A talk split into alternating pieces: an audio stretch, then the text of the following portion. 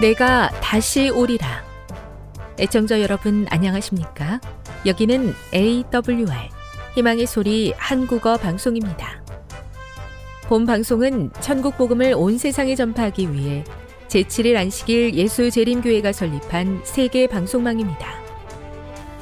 AWR 희망의 소리는 유럽, 라틴 아메리카, 아프리카, 러시아, 아시아의 방송망을 통해 전 세계에 복음을 전파하고 있습니다. AWR 아시아 희망의 소리 방송국은 한국어 방송을 매일 5시간씩 송출하고 있습니다. 희망의 소리 방송은 인터넷과 스마트폰을 통해서도 언제나 청취하실 수 있습니다. 들으실 수 있는 인터넷 주소는 awr.org입니다. 유튜브로는 AWR 코리아로 검색하시면 됩니다. 이 시간 희망의 소리 한국어 방송과 함께 보람있고 유익한 시간 되시기 바랍니다. 내가 다시 오리라.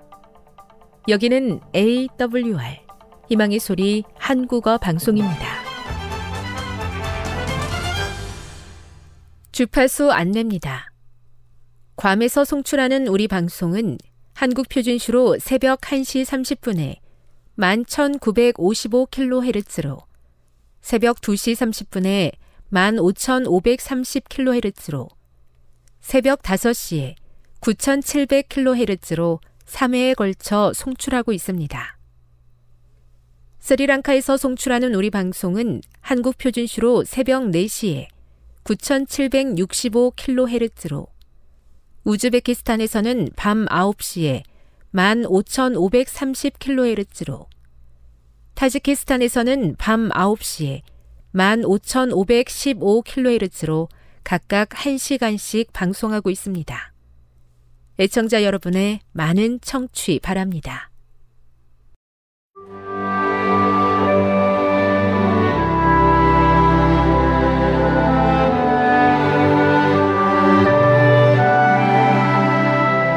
읽어주는 교과 셋째 날 10월 24일 화요일 아브라함의 기도의 정신 창세기 18장 23에서 32절과 야고보서 5장 16절을 읽어보라. 이 구절에서 중보 기도의 힘에 대해 무엇을 배울 수 있겠는가? 아브라함과 하나님 사이의 대화는 중보 기도가 어떤 것인지 잘 보여주는 표상이다. 이 장에서 그는 소돔과 고모라 사람들을 위해 하나님 앞에서 중보하는 사람으로 서 있다. 아브라함은 그들을 대신하여 그들을 위해 간구했다. 이것은 아브라함이 아버지 앞에 서신 우리의 중보자이신 예수님의 표상으로서 행동한 것이다. 오늘날 우리의 선교는 이러한 기도의 모본을 따를 때에만 성공할 수 있다. 아브라함은 소돔과 고모라 그리고 주변 다른 도성의 주민들을 사랑하는 법을 배웠다. 그렇기 때문에 그의 기도는 간절하고 진실했다. 아브라함은 이미 소돔과 고모라의 왕을 노력했던 몇몇 왕들과 싸웠었다. 그 전쟁에서 아브라함이 승리한 후 소돔의 왕 베라는 멜기세덱과 함께 아브라함을 만나러 왔다. 베라는 자기 백성들만큼은 고향으로 돌려보내 달라고 요청했다. 소돔 왕이 아브라함에게 이르되 사람은 내게 보내고 물품은 내가 가지라. 이것은 그의 백성에 대한 이 왕의 사랑을 보여준다. 아브라함의 성품의 가장 큰 특징이 사랑이었기 때문에 그는 소돔과 고모라의 왕들을 사랑했고 그들과 백성을 위해 기도했다. 멸망하는 영혼에 대한 사랑이 아브라함의 기도에 힘을 불어 넣었다. 아브라함은 기도할 때 겸손과 인내를 나타냈다. 의로운 사람 50명이 살고 있다면 그 도시를 구원해 달라는 첫 번째 요청을 하나님께서 받아들이자 그는 중보 기도를 계속했다. 기도, 특별히 중보 기도 없이 우리의 선교는 성공할 수 없다. 누군가를 만나거나 설교를 하거나 성경 공부를 한 후 우리가 만났던 사람들을 위해 기도해야 한다. 하나님은 우리가 만났던 사람들을 위한 기도에 귀를 기울이시고 그들의 마음을 움직이게 하신다. 친구나 지인을 회심하게 하는 것은 우리의 말이나 유창함이 아니라 성령이시다. 그렇기 때문에 우리는 참여하는 모든 사역에서 각 사람을 위해 개인적으로 기도해야 한다. 교훈입니다. 멸망하는 영혼을 위한 아브라함의 기도는 우리를 위해 중보하시는 예수님의 표상이다. 선교는 유창한 설교나 다른 것이 아닌 이런 마음의 기도에서 시작된다. 묵상. 로마서 8장 34절과 히브리서 7장 25절을 읽어 보십시오. 이 구절들은 예수님이 우리를 위해 하신 일에 대해 무엇을 알려줍니까? 적용. 우리는 다른 사람을 위한 중보자로서의 어떤 역할을 가지고 있습니까? 그렇다면 우리는 어떻게 기도해야 하겠습니까? 영감의 교훈입니다. 최고의 선교 사업은 사랑으로 하는 방문과 기도.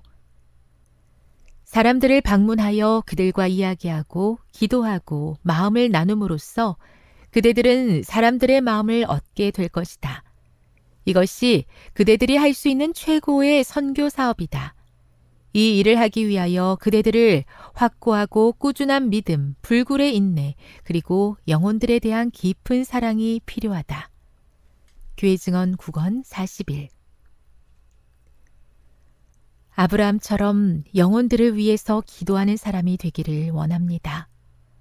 제 마음에 사람들을 사랑하는 마음을 주셔서 그들을 위해서 기도할 수 있도록 도와주옵소서. 기도를 통해 성령께서 역사하셔서 그 마음이 변화되도록 도와주옵소서.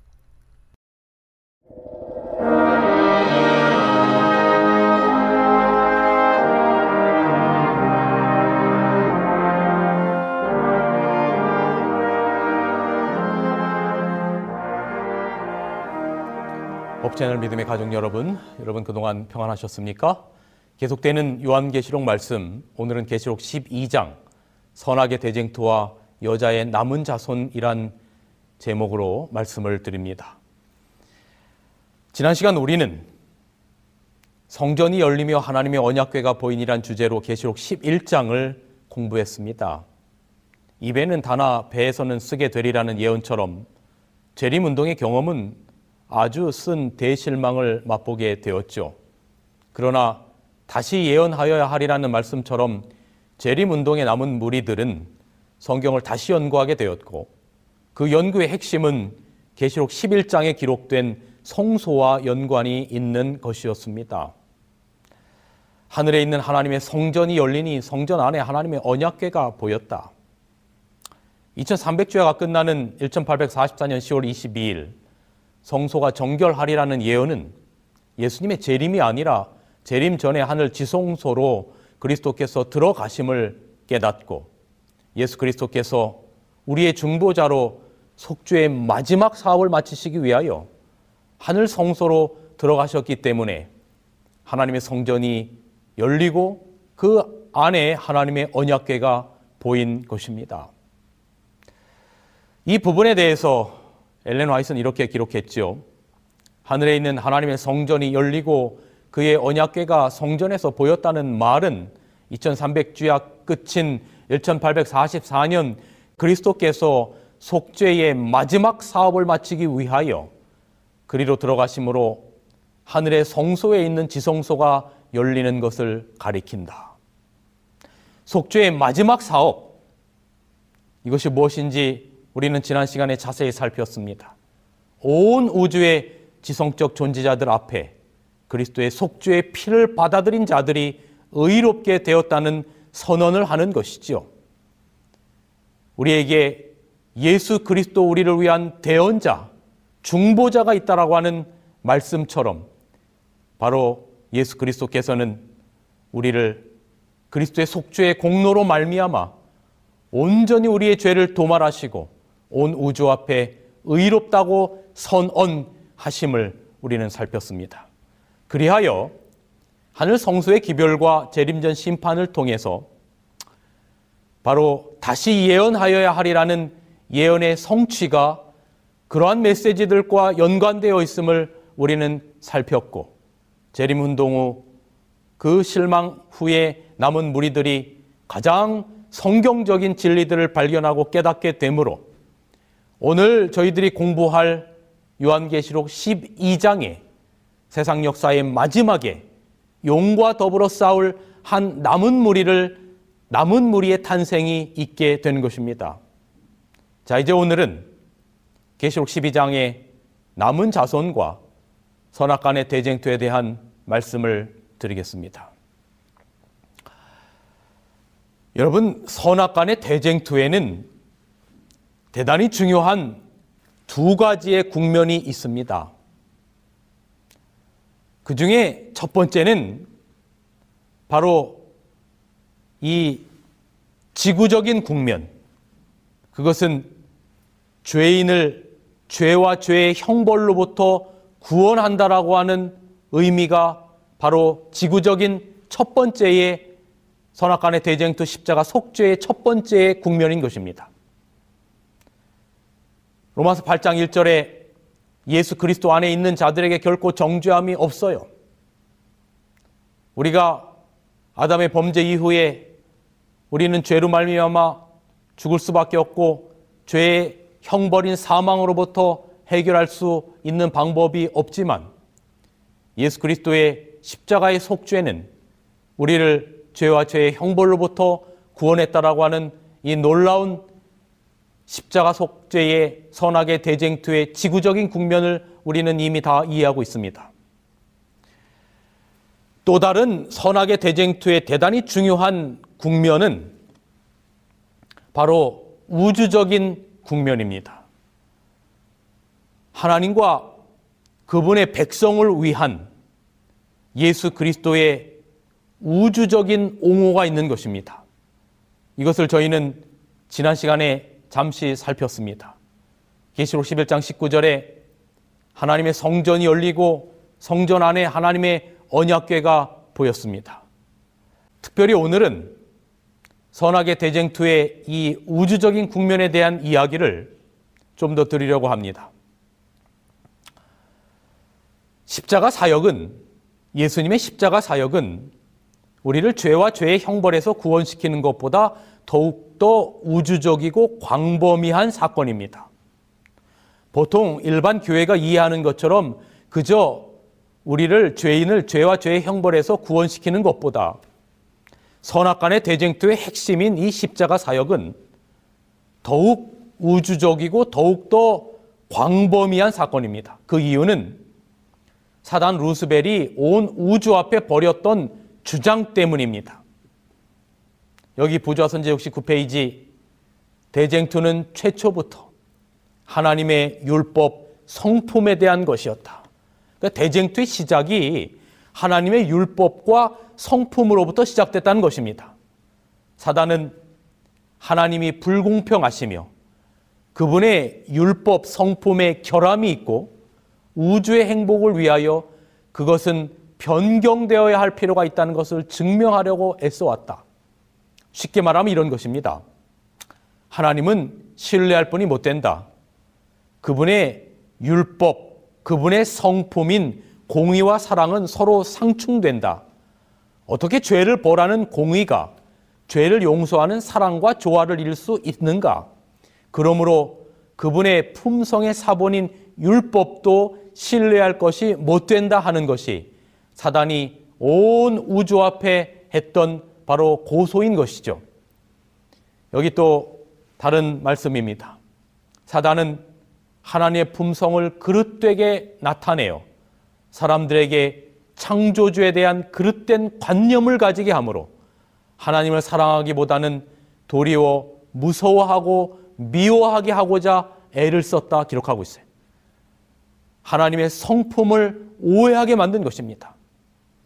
이런 사단의 참소로 말미암아 하늘 천사의 3분의 1을 꼬여서 타락하게 만듭니다. 오늘 계시록 12장 4절 그 꼬리가 용으로 표상된 사탄이 하늘 별 천사들의 3분의 1을 끌어다가 땅에 던졌다. 사단의 이러한 참소로 말미암아 그 꼬임에 넘어간 하늘 천사의 3분의 1이 타락하게 되었고 이 루스벨과 하늘 천사의 3분의 1이 바로 범죄 이후에 등장하는 이 땅에서의 사단의 역할, 악의 영의 역할을 하는 존재들인 것입니다. 이제 사랑과 공의 하나님께서는 타락하지 않은 온 우주의 지성적 존재들에게도 이, 이 의구심의 문제를 해결하셔야만 했습니다. 이것을 해결하는 과정이 바로 오늘 본문 계시록 12장의 선악 간의 대쟁투로 묘사되어 있습니다. 선악 간의 대쟁투의 핵심은 바로 인류의 죄의 문제를 해결하는 것뿐만 아니라 지금 설명드렸던 우주적 국면인 사탄의 고소 앞에 대군 미가엘 예수 그리스도와의 영적인 싸움인 것입니다. 어, 선악간의 대쟁투에 오늘 계시록 12장에는 싸움의 국면들이 등장하는데 저희 재림교회가 전통적으로 선악간의 4차의 대쟁투의 싸움을 이야기하고 있습니다. 간략간략하게 보면 선악간의 1차의 대쟁투의 싸움은 바로 미가엘 예수 그리스도와 용과의 싸움입니다.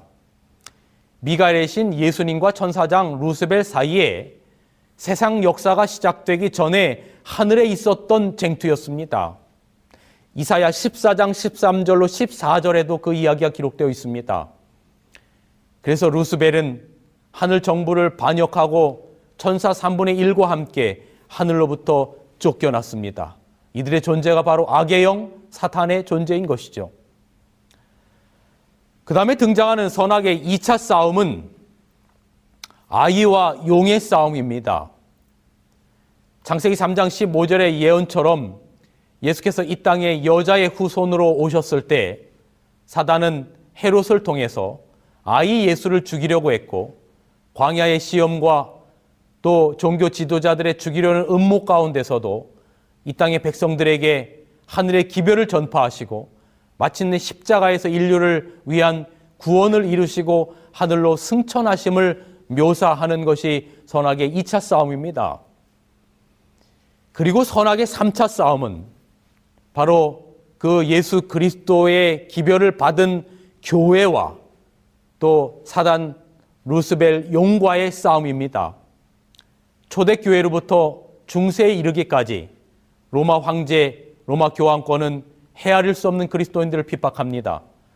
세때 반, 42달, 1261은 바로 하나님의 백성들이 핍박 받는 기간으로 다니엘서 7장 25절과 12장 7절 그리고 요한계시록 11장 2절과 12장 6절과 12장 14절에 여러 차례 묘사되어 있는 바로 1260년의 기간 동안 중세 황제와 교황 로마 아래서 그리스도인들의 핍박기로 이해하면 되겠습니다. 마지막에 등장하는 선악의 4차 싸움은 여자의 남은 자손과 사단 용과의 싸움인데 예수님께서 재림하시기 직전 세상 역사의 마지막에 하나님의 계명을 지키며 예수의 증거를 가진 여자의 남은 자손과 사단 사이의 쟁투를 묘사하고 있습니다. 이들은 주님께서 오시기 전에 하나님의 계명에 충실한 백성들입니다. 예언의 증거는 계시록 19장 10절에 힌트를 주고 있는데 대언의 영, the spirit of prophecy, 성령과 관계가 있습니다. 즉 성령의 역사로 그의 종 선지자를 통하여 마지막 시대에 주어지는 기별을 의미하는 것이죠. 그래서 하나님의 계명과 이 성령의 역사로 말미암아 주어지는 기별을 가진 세상 역사의 마지막에 나타날 여자의 남은 자손과의 사탄과의 싸움 이것이 선악의 대쟁투의 국면의 마지막 단계인 것입니다.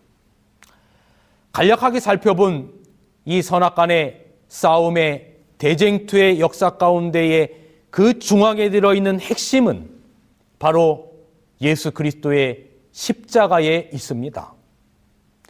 그 십자가에서 온 우주의 거민들은 사단의 주장이 얼마나 거짓된 것인가를 깨닫게 됩니다. 죄를 지은 인간은 죽어야 한다라고 하는 공의와 인간을 사랑하시는 바로 사랑이 십자가에서 만난 것입니다. 여기 엘렌 화이트는 이렇게 기록하고 있습니다. 그리스도의 목표는 공의와 자비를 조화시키는 것이었다. 그는 하늘과 땅 사이에 십자가를 심으시고 그것을 두 길 곧 사랑과 공의를 끌어당겨 서로 만나게 하는 물건이 되게 하셨으며 그 깊은 수렁을 건너서 사랑과 공의를 하나로 묶어 놓았다. 제가 참 좋아하는 영감의 말씀입니다. 십자가로 말미암아 사랑과 공의를 묶어 놓았다. 사단의 고소에 대한 답이 되는 것입니다. 여러분, 죄가 만든 근본적인 상태는 분리입니다. 하나님과 우리 사이를 내었고 하나님의 아들과 하늘을 분리시켰습니다. 영원한 생명으로부터 죽음을 죽음 생명으로부터 죽음으로 분리시켰습니다. 이 문제를 한 곳에 다시 만나게 하고 해결한 사건이 바로 십자가 사건입니다. 그 분리로부터 연합을 만들어 내었습니다. 이걸 우리는 속죄라고 말합니다. 이 속죄라고 하는 말의 이 영어 단어가 아톤먼트라는 말인데 여기 아톤먼트라고 하는 이 속죄의 말을 이렇게 분리를 해보면 앞에 아톤 할 때 at는 우리가 at 하는 어, 위치를 나타내는 그런 의미죠.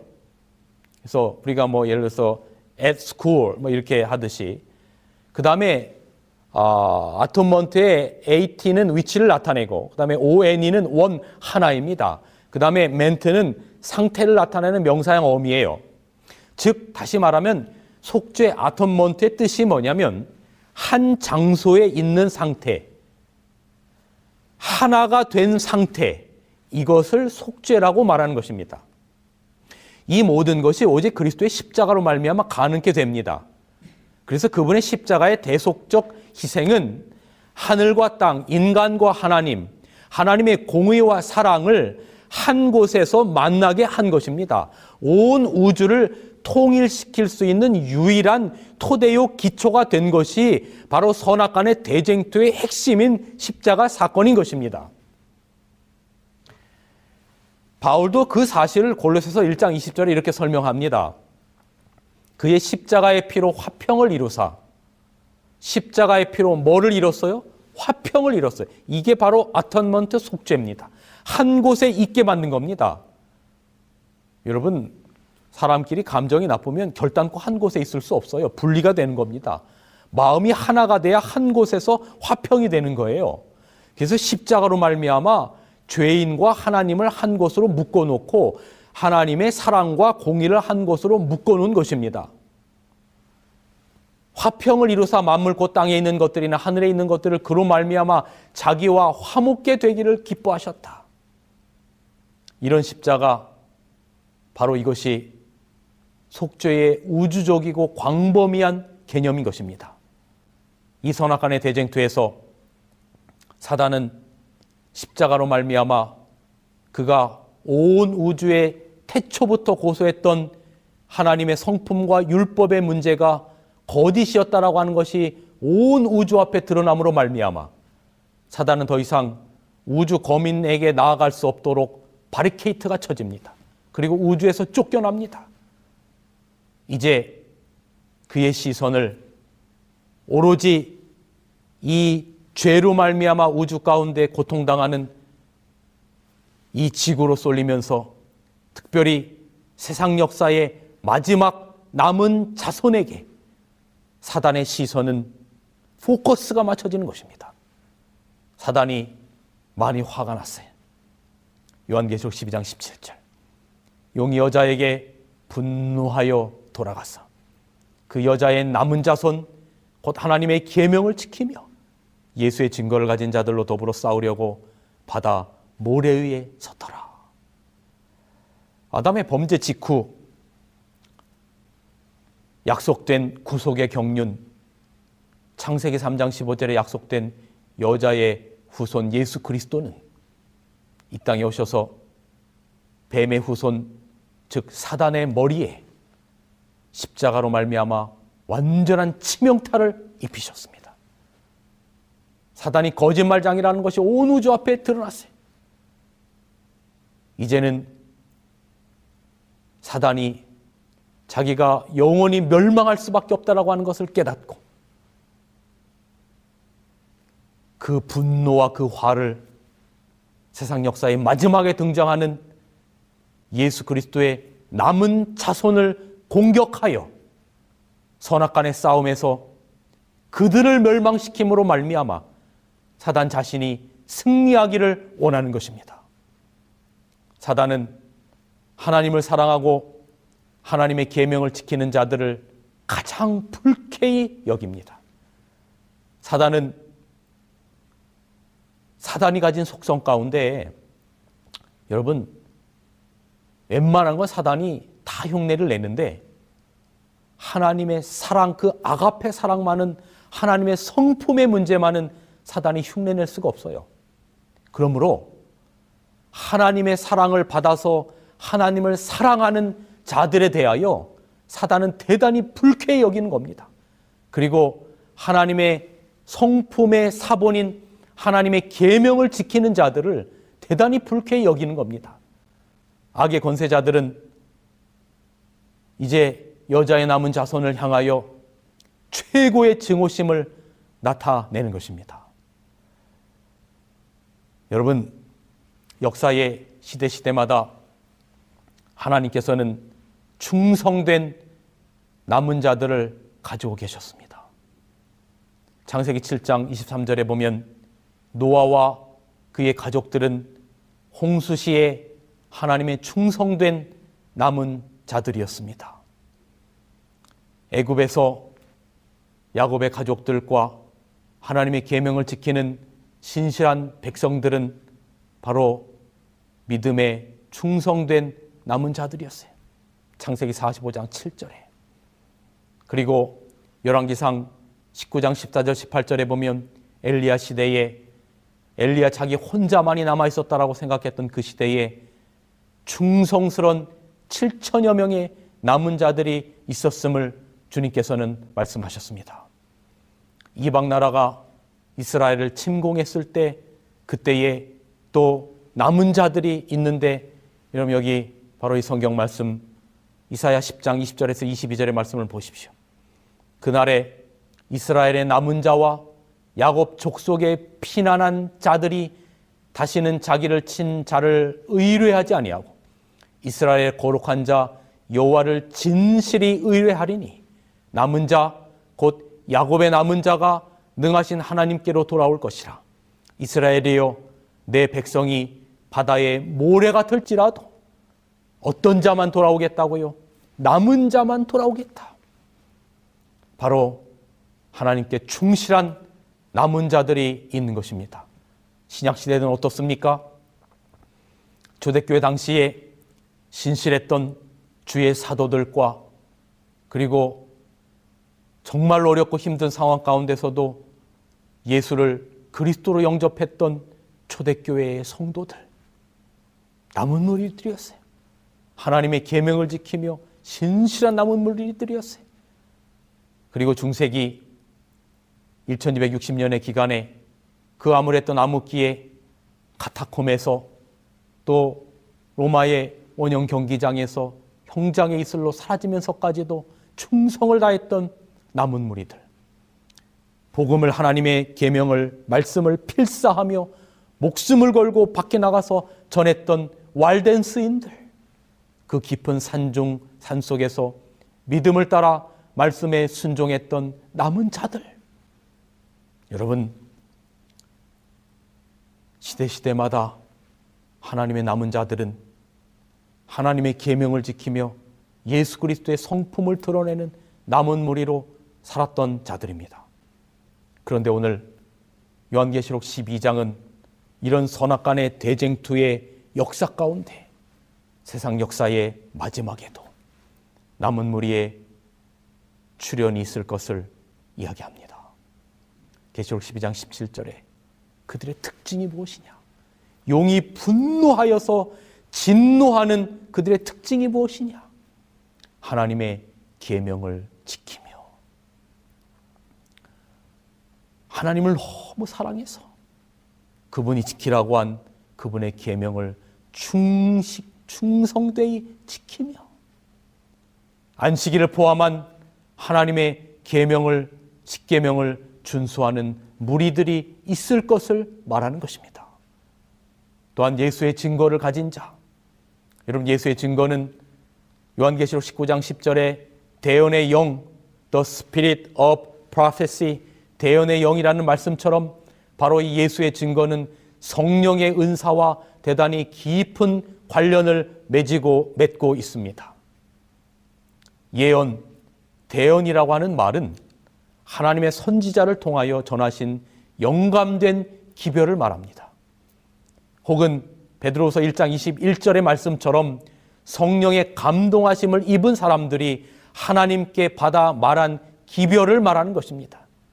그래서 마지막 시대에 등장하는 여자의 남은 자손은 하나님의 계명을 신실히 준수하며 바로 영감된 기별을 가진 선지자의 영감된 기별을 가진 바로 백성들입니다. 제7일 안식일 예수 재림교회는 세상 역사의 마지막에 계시록 14장에 기록된 창조주 하나님을 온 세상에 선포하며 하나님께서 하나님의 말씀 가운데 분명히 약속하신 창조의 기념일인 안식일에 대하여 온 세상에 선포하며 예수님의 재림이 가까워 왔음을 성경과 선지자를 통하여 주신 영감의 글로 온 세상에 선포하는 남은 무리의 사명을 가졌음을 저희는 그렇게 믿습니다. 자, 이런 우리를 이 시대에 남은 무리로 세우신 이유는 무엇 때문입니까? 우리에게 주신 사명 때문입니다. 여기 교회 증언 4권에 이런 말씀이 있습니다. 교회는 여전히 시련의 때를 목도하게 될 것이다. 그는 배옷을 입고 예언할 것이다. 그들은 세상에서 그분의 증인들이 되어야 한다. 곧 그분께서 준비하시는 날에 그들은 특별하고도 영광스러운 일을 하기 위하여 그분의 도구들이 되어야 한다. 여러분, 잠시 여기서 저희가 생각해 보아야 될 문제는 하나님께서 세상 역사의 마지막에 남은 무리를 하나님의 계명을 지키며 예수의 증거를 가진 남은 무리를 부르신 이유가 그들만의 구원을 위해서 부르신 것이 아닙니다. 우리가 구원을 받는 것은 예수 그리스도의 속죄의 사역과 속죄의 보혈 이외에는 우리를 구원할 것이 아무것도 없습니다. 그렇다면 용이 분노하여 돌아가서 하나님의 계명을 지키며 예수의 증거를 가진 그 남은 무리들이 가지고 있는 사명이 그들 스스로의 구원이 아니라면 하나님께서 이 세상 역사의 마지막에 남은 무리를 두신 사명이 무엇입니까? 이 말씀 가운데 그 답이 있습니다. 신랑이 오심을 기다리는 자들은 백성들에게 너희 하나님을 보라고 외쳐야 한다. 세상에 비칠 마지막 자비의 빛, 곧 세상에 전파되어야 할 마지막 긍휼의 기별은 남은 무리들이 전해야 될 그 기별은 하나님의 계명과 예수의 증거를 가진 여러분과 제가 전해야 될 마지막 긍휼의 기별은 하나님의 사랑의 품성을 드러내는 것이다. 하나님의 자녀들은 하나님의 영광을 드러내야 한다. 그들은 저희의 생애와 품성을 통하여 저희를 위하여 행하신 하나님의 은혜를 나타내야 한다.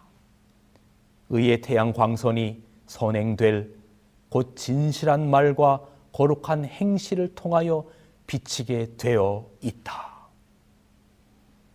여러분, 세상 역사의 마지막에 남은 무리를 세우신 이유는 바로 사명입니다. 사명입니다. 남은 자손은 그들만의 구원을 위해서 선택하는 선택받은 무리가 아닙니다. 지금도 구원받아야 될 수많은 사람들이 예수 그리스도의 이름을 부르지만 제대로 진리를 깨닫지 못하고 하나님의 성품을 깨닫지 못하는 수많은 무리들이 지금도 세상 곳곳에는 있습니다. 그들을 위하여 그리스도의 성품을 전하기 위해서 우리는 사명을 위해서 선택받은 무리들입니다. 그 사명이 무엇입니까? 하나님의 성품을 세상에 드러내는 것입니다. 그분이 우리의 창조주이심을 새 천사의 기별의 첫째 천사의 기별처럼 드러내는 것입니다.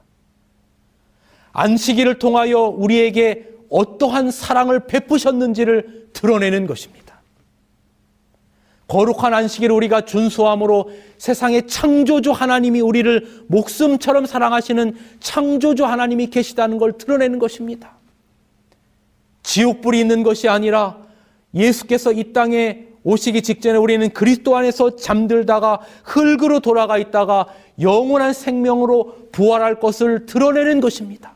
여러분, 우리가 가진 교리는 그 교리 자체로 끝나는 것이 아니라 그 교리를 통하여 예수 그리스도의 성품이 얼만큼 기가 막히게 들어 있는지를 우리가 깨닫고 전해야 되는 것입니다. 안식일 계명은 율법주의적으로 지키는 것이 안식일 계명이 아니라 그 안식일 계명을 통하여 우리를 얼마나 창조로서 사랑하시는지를 창조주로서 우리를 기뻐하시는지를 전하는 바로 그것 속에서 안식일의 핵심 기별이 있다고 생각합니다. 그분이 우리의 창조주 하나님이 되시고 그분이 우리의 구속주 하나님이 되시고 지금도 어떠한 사랑으로 우리가 돌아오기를 기다리시는지를 세상에 드러내는 사명, 그 사명을 가진 백성들이 여러분과 저인 것입니다.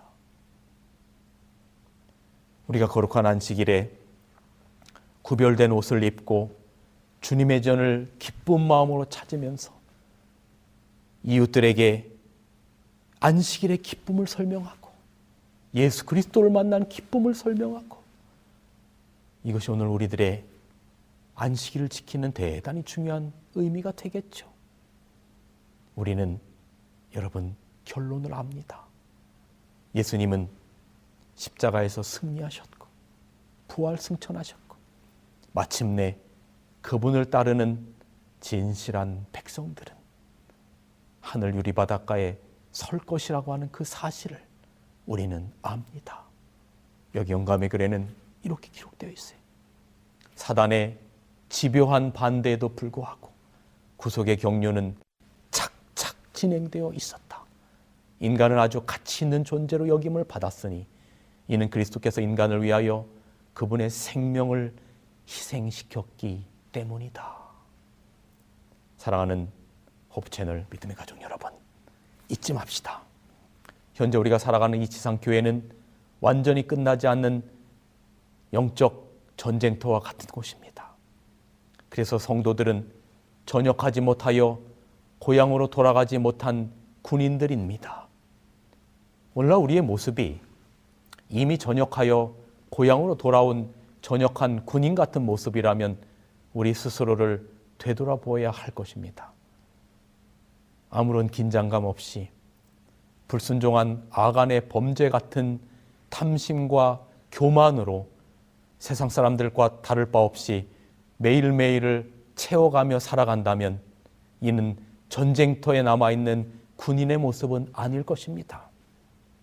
그러나 더 중요한 것은 사단 마귀는 아간에게 찾아와 탐심과 교만을 심겨줬듯이 오늘날 우리에게도 동일한 모습으로 찾아와서 이 시대의 아간으로 살아가게 하며 교회를 아이성 전투에서 패배한 이스라엘 백성같이 되도록 이간질한다는 것입니다. 여자의 남은 자손으로서 우리는 하나님의 계명 위에 굳건히 서셔야 합니다. 그 계명의 본질은 하나님의 성품인 사랑입니다. 또한 예수님께서 보이신 삶과 성품 그리고 성령께서 주시는 영감의 기별에 우리는 귀 기울이고 사셔야 합니다. 오직 주님 발자취 따라 살아가셔서 마침내 선악의 대쟁투를 끝내시러 오실 우리 주님 만나는 여러분 모두가 되시기를 기도하면서 오늘 말씀을 줄이겠습니다.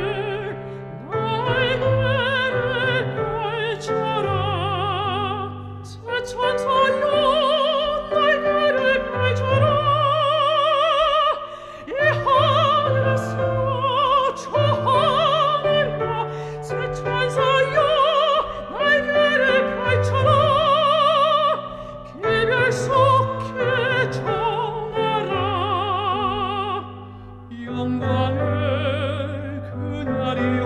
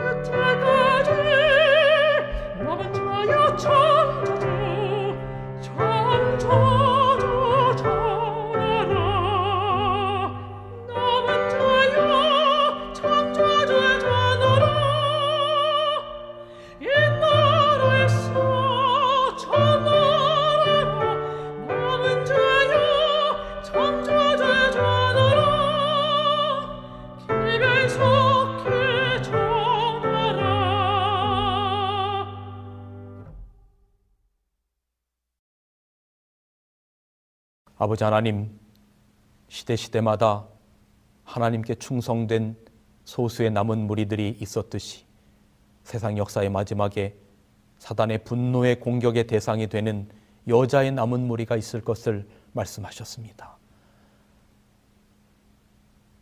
하나님의 계명을 신실하게 지키며 주님께서 우리에게 주신 그 기별들에 감동하며 단순히 우리만 가지고 있을 것이 아니라 우리에게 주신 사명을 따라서 온 세상에 그리스도의 성품을 드러낼 수 있는 우리 모두가 될 수 있도록 축복하여 주셔서 우리 주님 영광 가운데 이 땅에 오실 때 잘하였도다 착하고 충성된 종아라고 하는 음성을 들을 수 있는 우리 모두가 되게 하여 주옵소서. 그리스도신 예수님의 이름으로 간절히 기도하옵나이다. 아멘.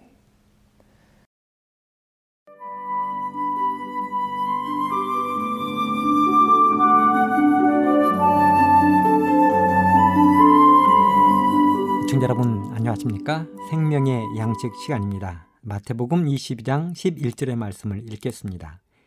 임금이 손을 보러 들어올새 거기서 예복을 입지 않은 한 사람을 보고 가로되 친구여 어찌하여 예복을 입지 않고 여기 들어왔느냐 하니 저가 유구 무원이언을 임금이 사환들에게로되 그 수족을 결박하여 바깥 어둠에 내어 던지라 거기서 슬피 울며 이를 갈미 있으리라 하니라 여기 임금의 혼인잔치에 초청을 받아 잔치에 온 사람들이 많이 모였습니다.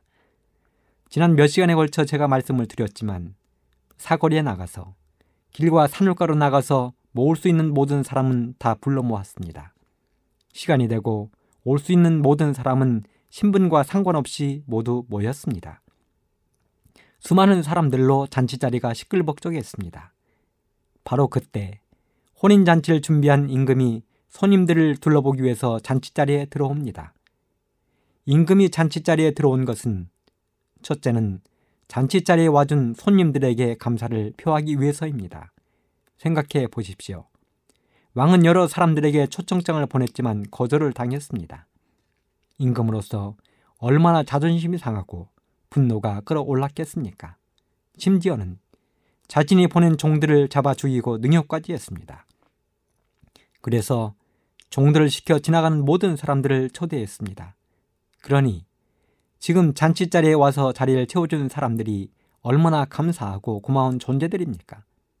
그래서 임금은 그들 향해 감사의 시간을 가지려 했음이 분명합니다. 그리고 두 번째는 잔치에 참여한 사람들의 태도를 살펴보기 위함입니다. 그리고 한 사람이 바로 눈에 띄었는데 그 사람은 예복을 입지 않은 사람이었습니다. 당시 잔치 자리에 온 사람들은 그 잔치 자리에 맞는 예복을 입어야 했습니다.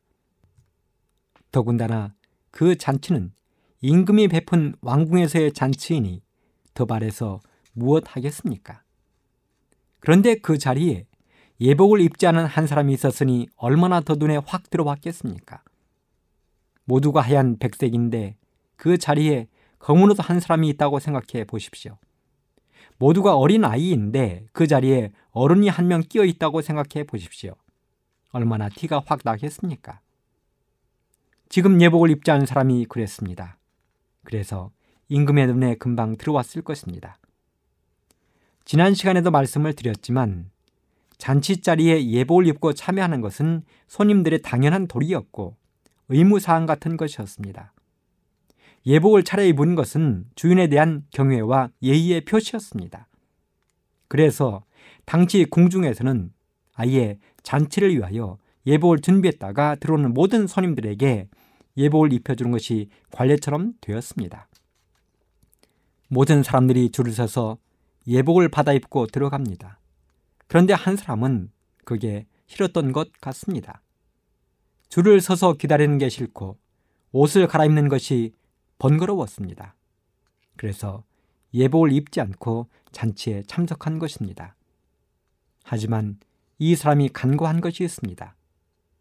예복이 무엇을 상징하는지 그는 잊어버린 것입니다. 그렇습니다. 예복은 잔치를 베푼 주인에 대한 감사와 존경을 상징하는 것이었습니다. 그러니 이 사람은 지금 자신의 모습을 통해서 주인을 무시하고 있는 것입니다. 감사치 않고 존경을 표하지도 않고 있는 것입니다. 모두가 정장을 입었는데 혼자서 청바지를 입고 헐렁한 티셔츠를 입은 것입니다. 그러니 얼마나 예의 없고 주인을 화나게 하는 행동이었겠습니까? 그래서 임금이 물어봅니다. 친구여, 어찌하여 예복을 입지 않고 여기 들어왔느냐? 이런 주인의 물음에 그 사람은 아무 말을 하지 못했습니다. 성경은 유구무원이라 했습니다. 그러자 주인이 종들에게 말합니다. 그 수족을 결박하여 바깥 어둠에 내어 던지라. 거기서 슬피 울며 이를 갈미 있으리라. 그리고 그 사람은 종들의 손에 끌려나가고 말았습니다.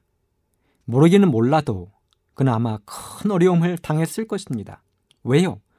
임금을 모욕했으니까요. 임금을 모욕한 사람이 어떻게 용서를 받겠습니까? 그렇다면 이 사람의 근본적인 잘못은 무엇입니까? 어디서부터 잘못된 것입니까? 물론 겉으로 드러난 잘못은 예복을 입지 않은 것입니다. 그것은 바로 이 잔치에 참석한 근본적인 목적을 망각한 것입니다. 여러분, 이 잔치의 목적이 무엇입니까? 마태복음 20장 2절에 보면 천국은 마치 자기 아들을 위하여 혼인잔치를 베푼 어떤 임금과 같으니 그렇습니다. 임금의 아들인 왕자의 혼인잔치입니다. 그렇다면 이 사람이 해야 할 일은 어떻게 하면 왕자의 결혼식을 축하하고 잔치를 베풀어 준 임금에게 고마워해야 할지를 고민해야 했습니다. 더욱더 옷차림에 신경을 쓰고 마음가짐을 단단히 해야 했습니다. 더군다나 자신은 길거리를 지나가다가 초대장도 없이 들어온 사람 아닙니까? 거기다가 공짜로 예복을 입혀주고 왕의 음식을 먹을 수 있지 않습니까? 그런데 그는 이 모든 것이 귀찮고 싫은 것입니다. 아들의 혼인잔치를 준비한 임금의 마음이나 혼인잔치의 주인공인 왕자의 행복에는 마음이 없었던 것입니다. 어쩌면 화려한 음식에만 관심이 쏠려 있었는지 모르겠습니다. 철저한 자기 중심적인 사람, 이기적인 사람이었습니다. 그런데 여러분, 우리들의 신앙도 이러한 상태라면 어떻게 하시겠습니까? 나를 위해 구원의 선물을 준비하고 하늘 혼인잔치에 초대한 하나님의 사랑 앞에 우리들의 모습이 이렇다면 어떻게 되겠습니까? 그렇다면 임금의 혼인잔치에 참여한 사람들이 준비한 예복으로 갈아입어야 하는 이 행위를 통해서 예수님은 우리들에게 무엇을 가르치고 교훈하고 싶으셨을까요?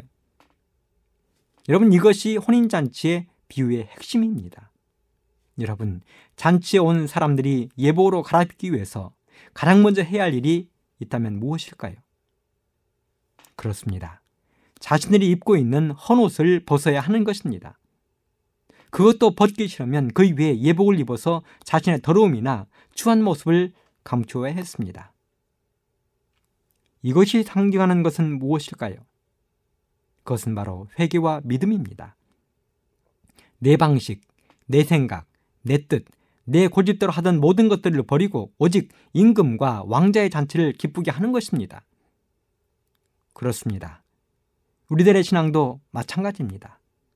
내 생각, 내 뜻, 내 고집대로 하는 것이 신앙이 아니라 하나님의 뜻, 예수님의 방법대로 하는 것이 나의 신앙이 되어야 합니다.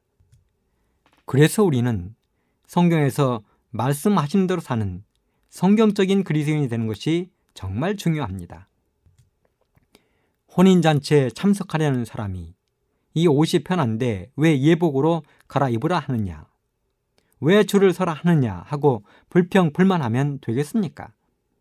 마찬가지로 예수를 믿는다 하는 사람들이 왜 불편하게 음식을 이것저것 가리라 하느냐? 일요일이 편한데 꼭 제7일 토요일에 교회 가야 하느냐 하고 내 생각과 내 뜻을 주장하면 되겠습니까?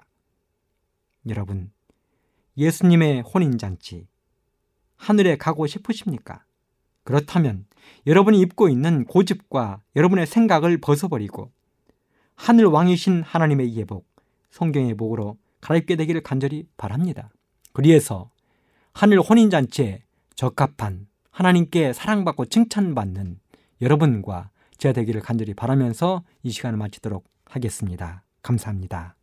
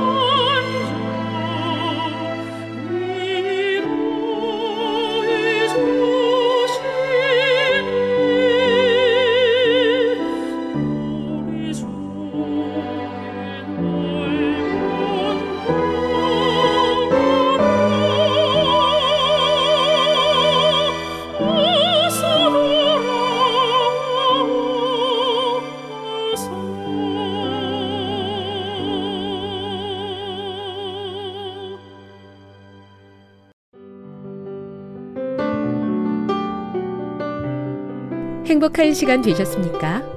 지금까지 여러분께서는 AWR 희망의 소리 한국어 방송을 청취하셨습니다. 방송을 청취하시고 문의를 원하시는 분은 우편번호 02461 대한민국 서울시 동대문구 이문로 1길 11 희망의 소리 방송부 앞으로 편지나 엽서를 보내주시거나 지역번호 02-3299-5296에서 8번으로 전화 주시기 바랍니다. 지금까지 함께 해주신 애청자 여러분들께 감사드립니다. 애청자 여러분, 다음 이 시간까지 하나님 안에서 늘 평안하십시오. 감사합니다. 내가 다시 오리라. 여기는 AWR 희망의 소리 한국어 방송입니다.